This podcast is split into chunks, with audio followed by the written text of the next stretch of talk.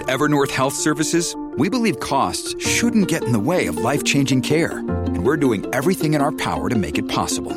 Behavioral health solutions that also keep your projections at their best? It's possible.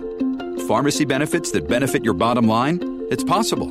Complex specialty care that cares about your ROI? It's possible. Because we're already doing it. All while saving businesses billions. That's Wonder made possible. Learn more at evernorth.com/wonder. Your brain needs support, and new Olly Brainy Chews are a delightful way to take care of your cognitive health. Made with scientifically backed ingredients like Thai ginger, L-theanine, and caffeine, Brainy Chews support healthy brain function and help you find your focus, stay chill, or get energized. Be kind to your mind and get these nootropic chews at olly.com. That's O L L Y.com. These statements have not been evaluated by the Food and Drug Administration. This product is not intended to diagnose, treat, cure, or prevent any disease. The Gist is sponsored by Stamps.com. Buy and print official U.S. postage using your own computer and printer and save up to 80% compared to a postage meter. Sign up for a no risk trial and get a $110 bonus offer when you visit Stamps.com and use the promo code The Gist. It's Tuesday, October 14th, 2014. From Slate, it's The Gist. I'm Mike Pesca. So I have pondered on this program our societal inability to admit victory, or at least to recognize success. We cannot celebrate things that are good, things that are pretty good, like gas prices. Have you looked lately? Gas is down to an average of $3.16 a gallon. It's fallen by 9 cents this week, according to the AAA Gas Buddy tracks 43,000 gas stations. A third of them are selling gas for less than $3 a gallon, and the deals they have on air fresheners. How awesome is this? I don't know. It's not being celebrated. Remember a couple of years ago, Obama was up for reelection. Republicans were trying to sting Democrats with high gas prices. Headline New York Times, February 2012. Rising gas prices give GOP issue to attack Obama. USA Today headline Boehner, gas prices could cost Obama the White House. Here's Boehner on CNN. The way we help the middle class is we get our economy going again. We develop more American oil and gas so that their gas prices, which have doubled under President Obama, uh, are again reasonable. And here's CNN pundit David Gergen on the political cost of high gas prices. But it also then has very uh, uh, profound political consequences because Americans, for better or worse, do hold their president responsible for high gas prices. And we've seen at least one other case Jimmy Carter, a president who went down over unrest in the Middle East and very high gas prices. Yeah, well, now gas is down. So high gas prices can have costs, but lower gas prices can have benefits. In reality, there's actually only so much a president can do. It was silly to blame the president for high gas prices. It's kind of silly to give him credit now. Good thing because no one is giving him credit. By the way, on that CNN show, the one where we heard Gergen, Candy Crowley led off with this statement. It seems to me that when Americans judge the economy, three things stick out the jobless rate, the price of gasoline, and the value of their homes. And in 2012, that spelled tough times for the incumbent president and his party. Now, since then, the Case Shiller Home Index, it's risen by about 20%. Unemployment's dropped by about 25%. As we've documented, the price of gas has fallen by 25%. So, with all these positive benefits, the three big ways people judge the economy, how is the president doing in his economic approval ratings? Terrible.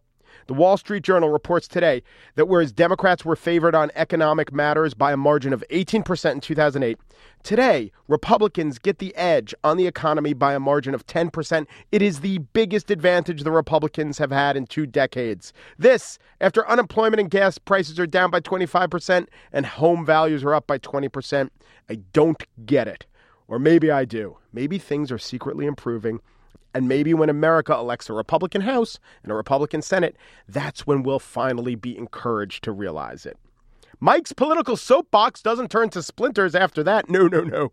In the spiel, what happens when bluegrass politics collide with Italian folklore? Before that, we'll be working on and practicing our night moves.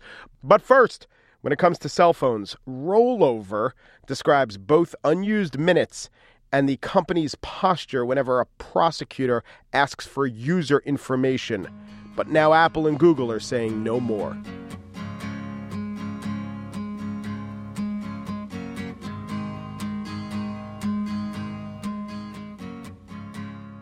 Apple and Google have encrypted smartphones, preventing or at least making it more difficult for law enforcement to access data. The director of the FBI, James Comey, has made his concerns known to the company. He's also making his case publicly. Here he is speaking with 60 Minutes. The notion that uh, we would market devices that would allow someone to place themselves beyond the law uh, troubles me a lot. He also said, As a country, I don't know why we would want to put people beyond the law. That is, uh, sell cars with trunks that couldn't ever be opened by law enforcement with a court order, or sell an apartment that could never be entered, even by law enforcement. Would you want to live in that neighborhood? Uh, this is a similar concern. U.S. Attorney General Eric Holder last month said something quite similar. He said, it's fully possible to permit law enforcement to do its job while still adequately protecting personal privacy.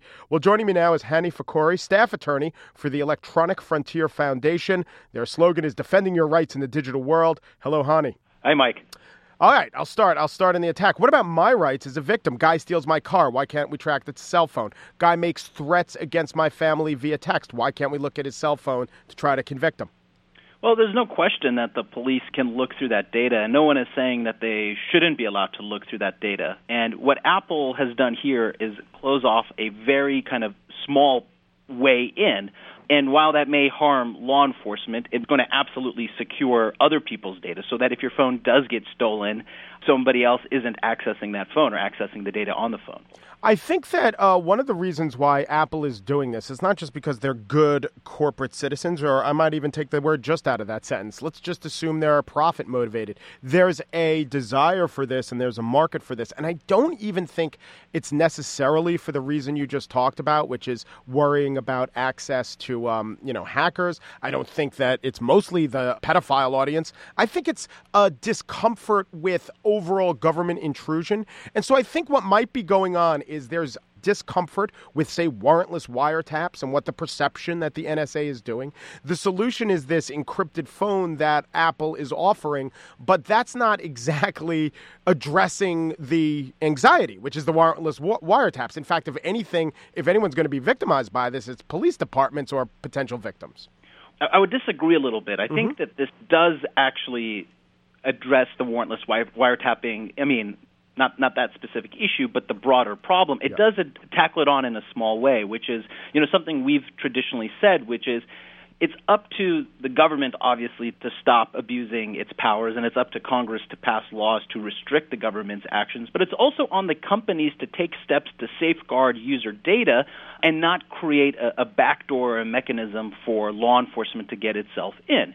And so I think this is a, a small piece about this larger issue about securing the data on our phones and this wealth of data that is now floating around, you know, in everyone's pocket.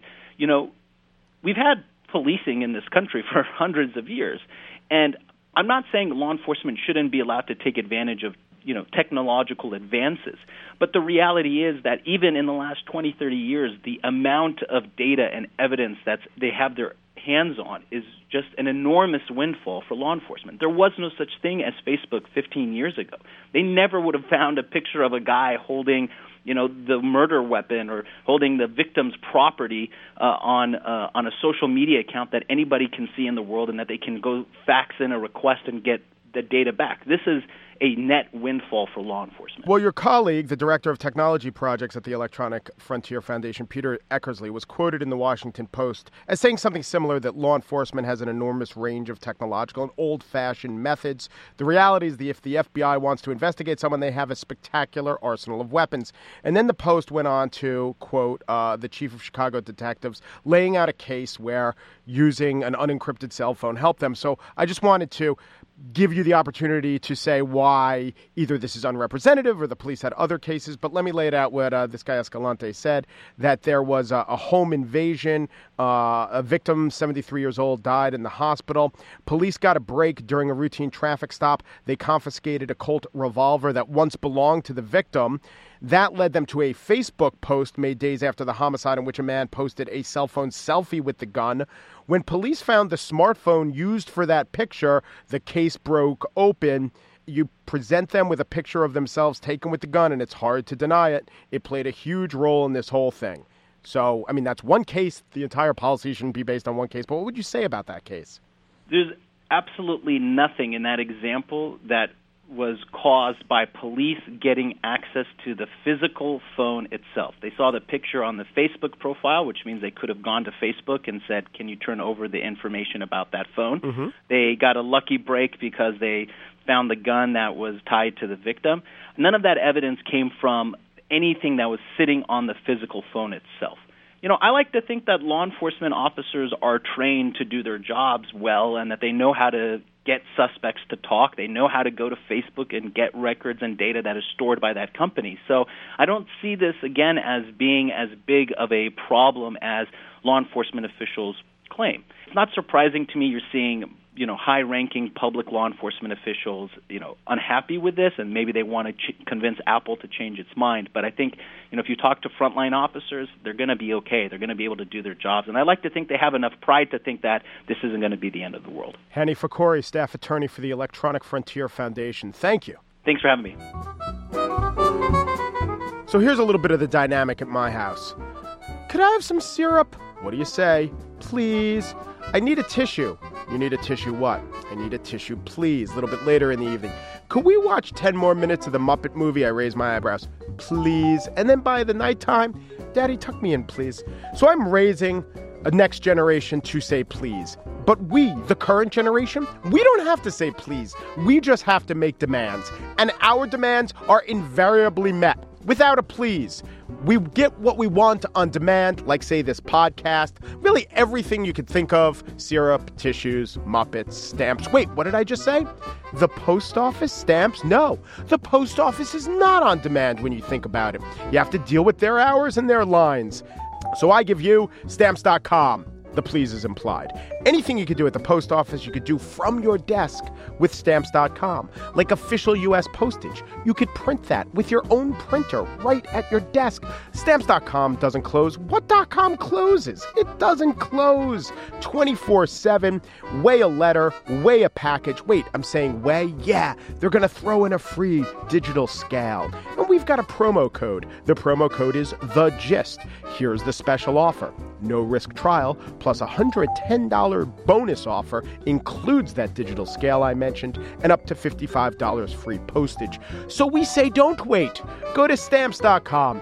Before you do anything else, click on the microphone at the top of the homepage and type in the gist. That's stamps.com. Enter the gist, if you please. And thank you.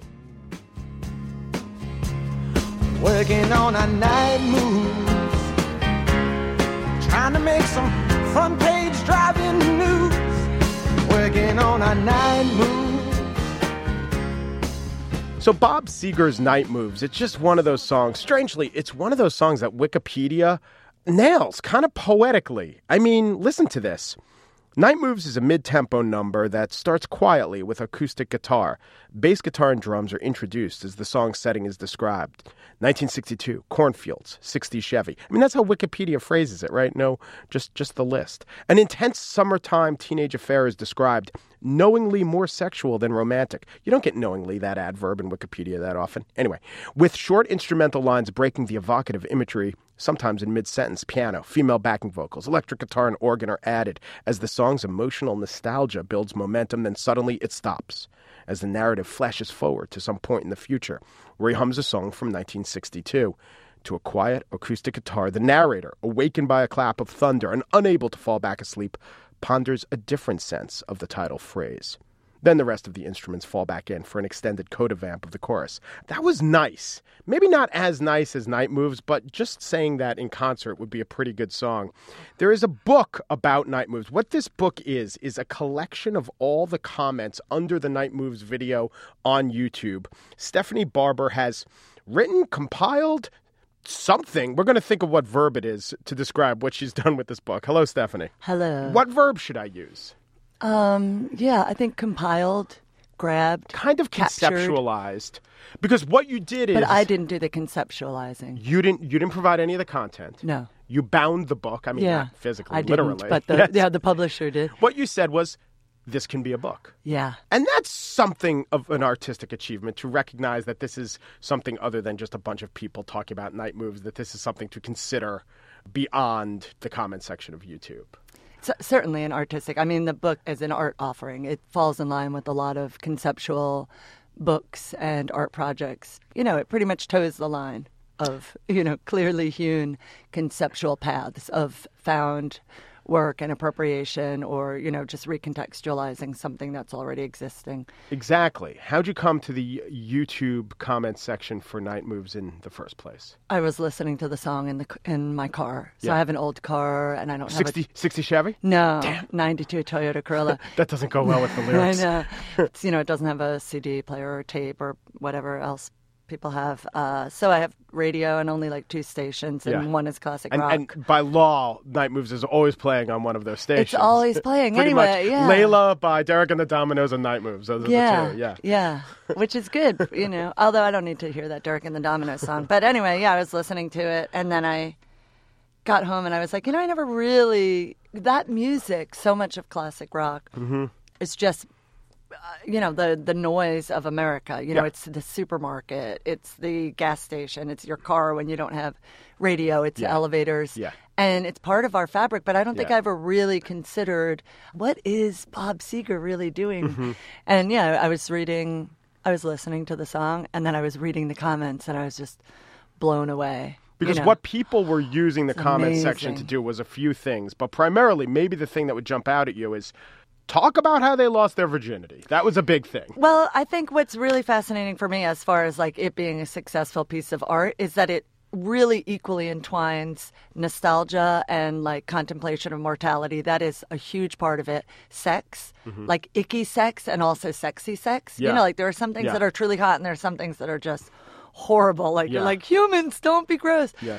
Also, contemplation of art. There's a lot of people really dialoguing about is this good? Is it not good? What makes it good? And I think it's just like a perfect storm for a piece of work. And just having like, I'm really interested in like the sort of, you know, Plato's idea that democracy was like going to be a really horrible idea because mm-hmm. the people shouldn't be leading, you know, like the people are really horrible. This is like this very democratized vision of what what is hot, what is death, Yeah. And what is art. That's Yeah. so heavy. Sex, death, and art. right. And it's also got all these elements of discourse in it. Like th- at, at one point, a flame war erupts between someone the who, Australian. Yeah, well, there's someone who like doesn't like the song enough, and then everyone gets on that Yeah. person, and then a brief bubbling up dialogue about rap, and then we all agree, okay, it was the gangster rap that ruined rap, and then it comes Yeah. back to like someone else talking about their virginity, and then the Australian. Tell us Yeah. about the Australian. Yeah. Well, right. The Australian comes in. That part, those kind of like firestorms are interesting just in a purely structural way, you know, mm-hmm. because it's all kind of like plain. And then there are these little peaks of just crazy argument that feel like they're just thrown onto the canvas to be a little change in flavor. And then they go away. So that if we were going to like decide to make a book this perfect, we would be like, well, we need a bit of like humorous drama right here. And everybody got together and decided, like, yeah, that is where we need to have this fight. Yeah. I think it's perfect. Well, you know, one of the things I like to do is if I'm in the Broadway area around 10 when a show is out, I like to go and intermingle with the crowds, especially if it's a show I've seen, and just hear the conversations. Oh, yeah. about the show. Yeah. And not just uh, to evaluate any specific thing that people were saying, but just to get the sense of one person saying, Yeah, I really thought the lead was, and then he trails off, and then another Yes. person saying, The chair was uncomfortable, right? And they're really, Yeah. some are talking about the show, some are talking about some meta experience, and that's what this is. Yeah, it's such a beautiful pastiche. Yeah. so it works as And language is- poetry. and if and if an artist were to do, or if you know a screenwriter were to do a pastiche, we have a lot of movies that start with this. You know, they're all heightened, they're all a little phony. We only get the non-boring parts, and the kind of boring Mm-hmm. right. parts make the other the parts. boring parts more, yeah. in this book Yes, exactly yeah the banality yes. is such a huge part of it you know and then the, those fights are like a little bit of sorbet you know like a goopy french meal like we're just in this cream white cream and all of a sudden there's a fight or something that's completely nonsensical like thai food or yeah, someone just writes that Uncle in all caps. touchy-feely Thai food. basement Yes. So the first comment is to Julie. wherever you are. I still, cap still, remember the first time I saw you in psychology class, 10th grade, spring of 76. In It's in quotes. quotes. you made night moves for me, 77 to 78.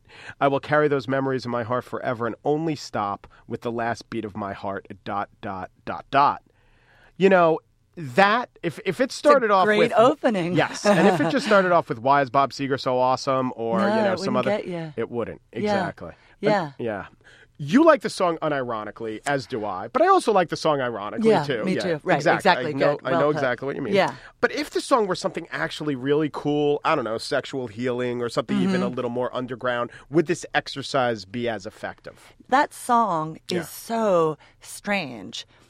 He was relatively young Yeah. and he's talking about dying Yeah. and thinking back on his like first sex. So it's like this it's really pretty serious um like faux or pre nostalgia. Yes. You know, and and so and that's also what those YouTube comments feel like. They're already even though I don't even like interact that much with YouTube internet world, but it already feels dated yes. in this pre-nostalgic. It's all about the future like, oh, we have a mass forum for everybody to talk about art and sex and you know, love. Yeah.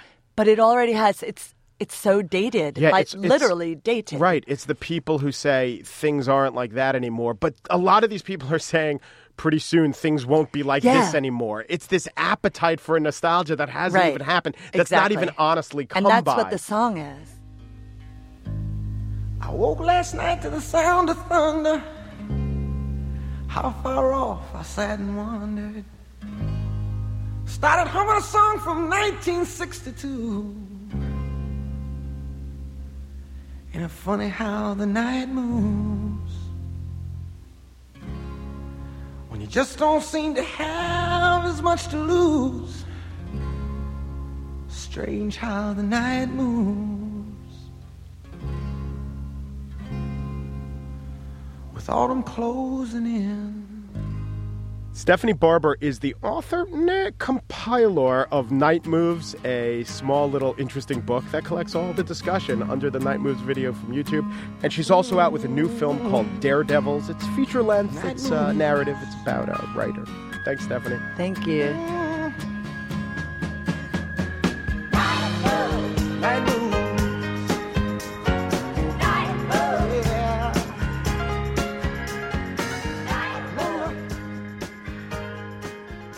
And now the spiel, hoping to become a real boy.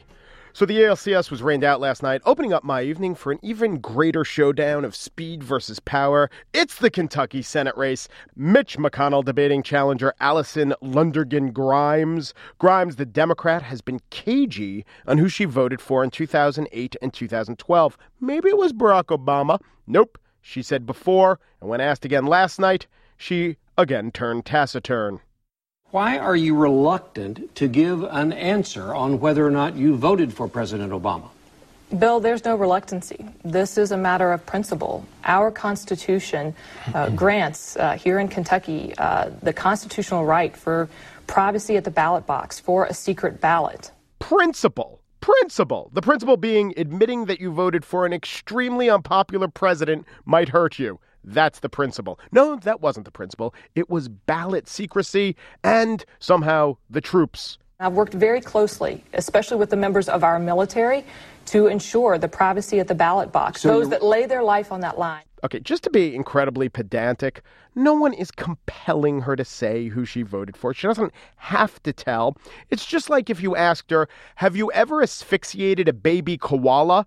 She can't be compelled to deny that she once choked to death with her bare hands a cute baby koala. But if she refuses to answer, Kentucky voters can hold that against her. Later, Grimes gave McConnell props for his mountain of riches. I don't fault Senator McConnell for becoming a multimillionaire on the backs of hardworking Kentuckians. I, I, I'm, that's what America's about. The American dream would now like to apologize to the backs of hardworking Kentuckians. Didn't know that your backs were such a fundamental launch pad for fiscal success. McConnell, by the way, strongly objected. She's been given four Pinocchios for that as well. Four Pinocchios. That's a surfeit of Pinocchios, no? She knows it's wrong. She's been given four Pinocchios eh, repeatedly. I like the Pinocchio system. The Washington Post awards Pinocchios based on veracity in political campaigns. The downside is that you have a Senate majority leader virtually quoting the accounting firm of Grimm, Grimm, and Goose.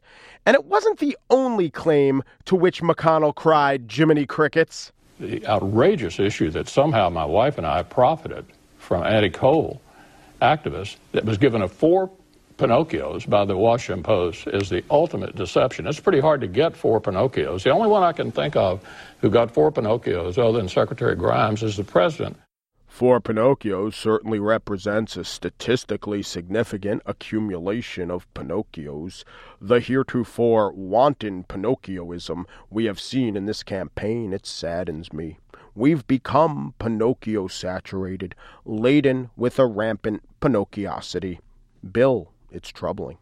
Now, I just want to say that Mitch McConnell actually did turn into something of a bluegrass Geppetto in that he invented a Pinocchio. Yes, one of those ads got four Pinocchios, but the other one only got three Pinocchios. So he was the creator of a Pinocchio. But overall, this campaign has had more Pinocchios than when Magic Kingdom experienced a scheduling foul up.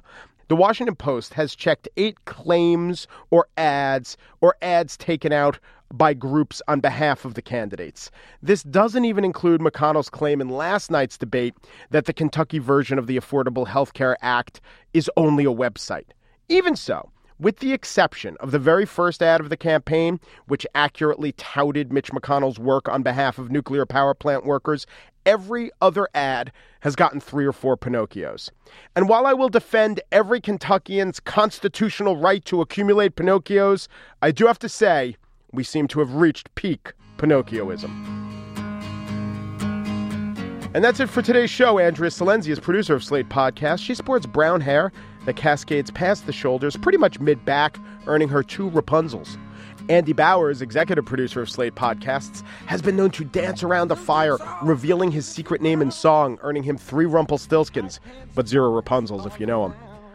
So I will now forego all the places you could listen to us or interact with us by asking you to listen and then to act. There are three more days left in the Gist Pledge Drive after today please pledge that you will turn someone else onto the gist, then act by physically signing them up. Grab their phone, grab their iPad, grab their device. That did not sound good. But say, Here, I'm going to sign you up to the gist. What's your password?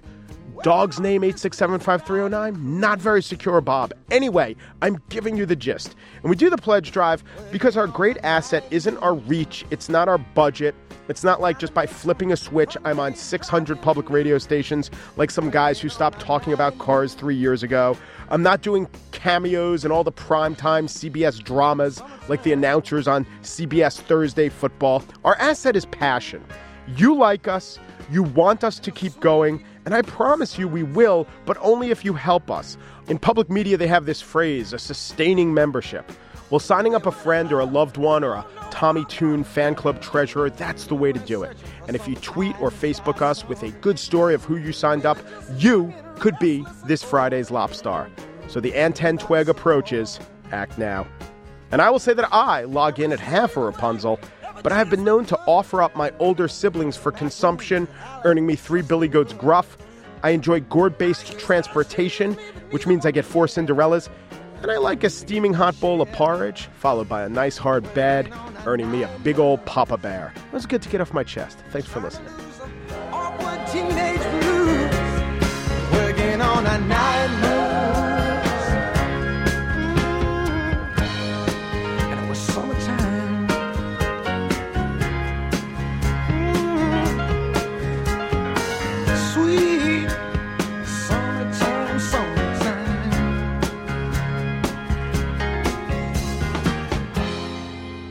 Stephen Metcalf, and this week on the Slate Culture Gabfest, we talk about the new podcast from the producers of This American Life. It's called Serial, and for us, it raised issues about long form nonfiction and truth telling. Look for us in the Slate store on iTunes or at slate.com slash podcasts.